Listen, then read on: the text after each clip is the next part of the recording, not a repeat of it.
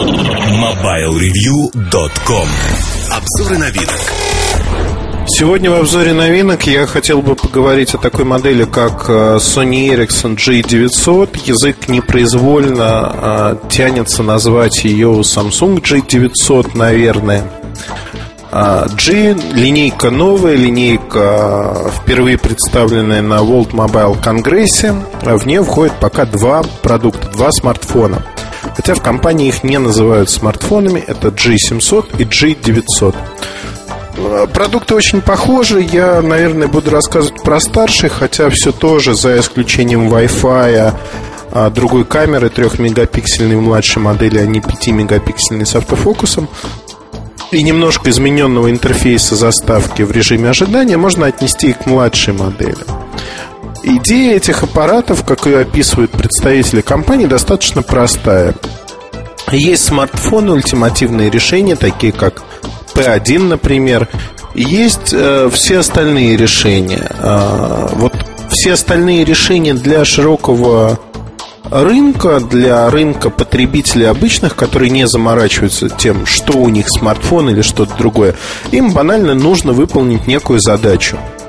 Вот э, в этих аппаратах такой бизнес-задачи посчитали быстрые заметки, быстрый вызов тех или иных функций, календаря и так далее и тому подобного. То есть фактически устройство попытались сделать более а, дружелюбным к пользователю. Это вообще примета времени, тенденция, интерфейс, если хотите, когда пытаются сделать максимально заточенным под а, конкретных людей, под их нужды.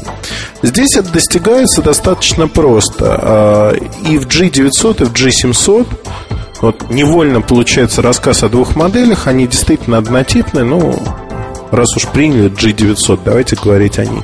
В G900 есть 5 э, экранчиков, которые можно управлять пальцем из режима ожидания. Это такая горизонтальная линейка, вы ее прокручиваете.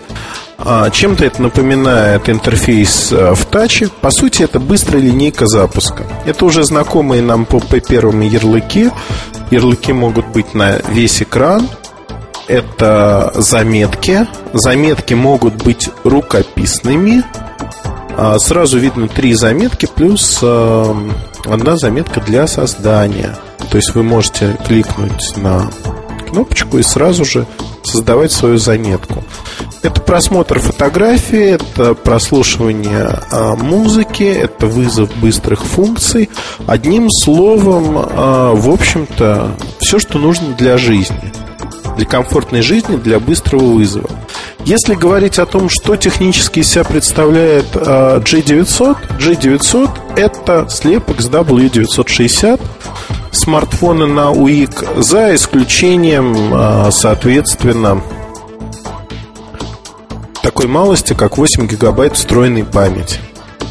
А, вместо встроенной памяти большого количества используется слот M2, карточки поддерживаются разного объема, в том числе большого. В общем-то, ну, красиво, скажем так. Цвета корпуса достаточно разные. Это и красный, и черный цвет. Аппарат смотрится строго.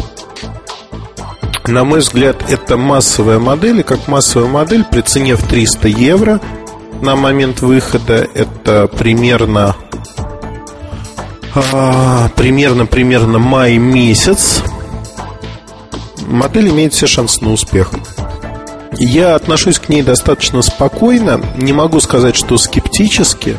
А, в общем-то, не стоит ожидать от этих моделей, что они призваны завоевать какое-то сверхгосподство на рынке. Это проходные модели, которые расширяют линейку смартфонов. Это значимое событие для компании, потому что до сегодняшнего дня, в общем-то, смартфоны были в неком загончике, когда выходили ультимейт решения, либо топовые решения. P990, P800, P900, P910, P1.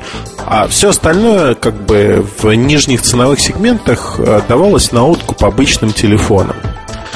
И активность Nokia, активность Nokia Sen серии и серия с корпоративными решениями, она, в общем-то, диктует необходимость делать что-то свое. Первый блин, он, наверное, не комом, но и, в общем-то, назвать его чрезвычайно интересным, сладким, вкусным а, не поворачивается язык, честно скажу. Вот смутные сомнения терзают. Неплохие продукты, но назвать их бестселлерами, безусловными, нельзя. Берем для сравнения тот же Nokia N82, а, который проигрывает отсутствием сенсорного экрана. И, в общем-то, видим, что он, наверное, по многим-многим параметрам выигрывает у J900. Если вот брать в расчет э, размышления Sony Ericsson и маркетологов компании, что перевесит пользователя?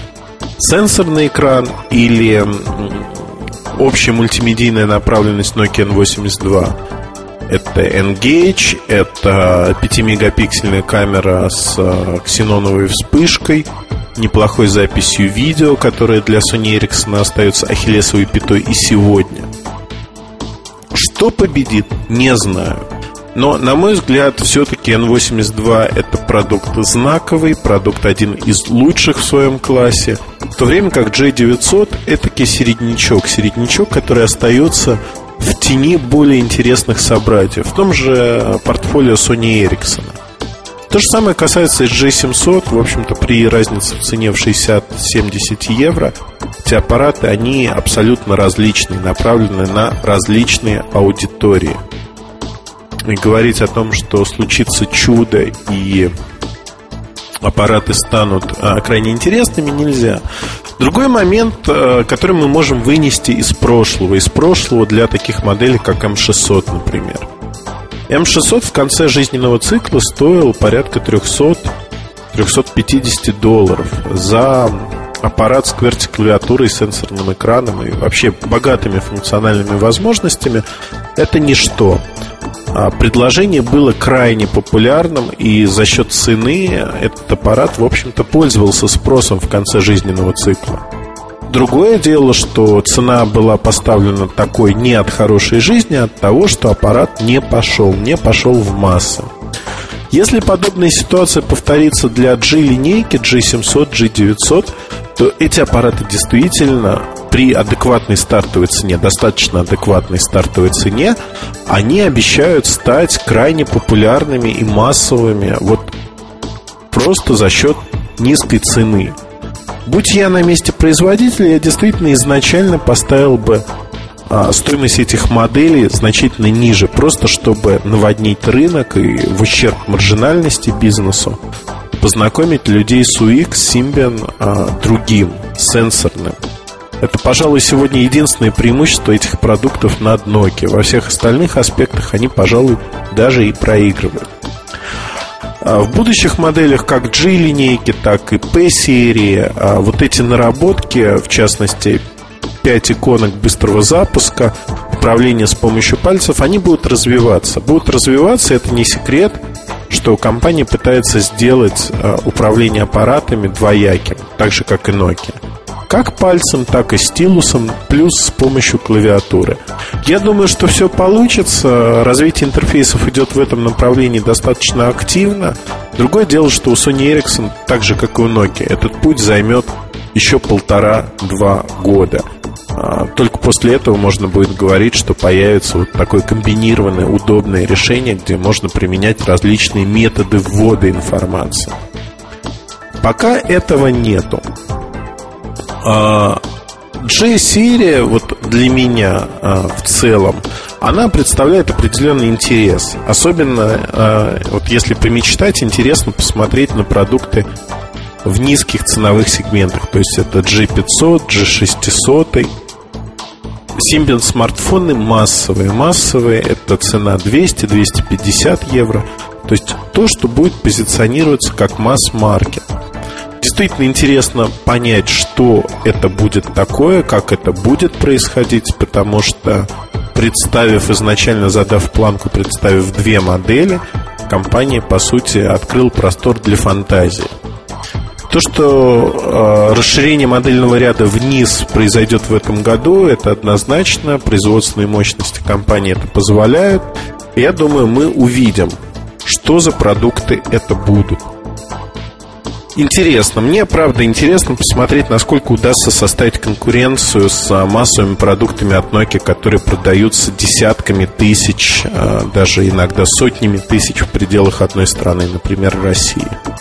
Это интересно, и мы будем следить внимательно за развитием событий вокруг G-серии и вокруг линейки смартфонов от Nokia. Смогут ли они конкурировать на равных, или G-серия останется в тени продуктов компании Nokia? А, тест полноценный на сайте появится через некоторое время. Честно говоря, сейчас мы загружены а, большим числом обзоров, которые накопились, но постараемся ускорить этот процесс. Спасибо. Пока же вы можете задавать все ваши вопросы в разделе подкасты нашего форума. До встречи на форуме, а также в подкастах. MobileReview.com Новости. Первая в мире SDHC-карта памяти объемом 32 гигабайта от Panasonic будет доступна уже в апреле, заявляют представители компании. Panasonic отмечает, что данная карта является первой в мире со столь впечатляющими характеристиками. Она сможет хранить до 12 часов высококачественного HD-видео. Рекомендованная цена на новинку составит 699 долларов. Компания HTC, наконец, официально объявила о начале продаж в Европе ультрамобильного компьютера HTC Shift. Напомним, анонс устройства состоялся еще в марте прошлого года, а начало поставок было запланировано на осень 2007 года, затем было отложено. Сейчас аппарат появился у операторов Телефоника в Испании, Orange в Великобритании, а в ближайшее время также будет доступен у Team в Италии. Стоимость новинки составляет 1199 евро. MobileReview.com Жизнь в движении.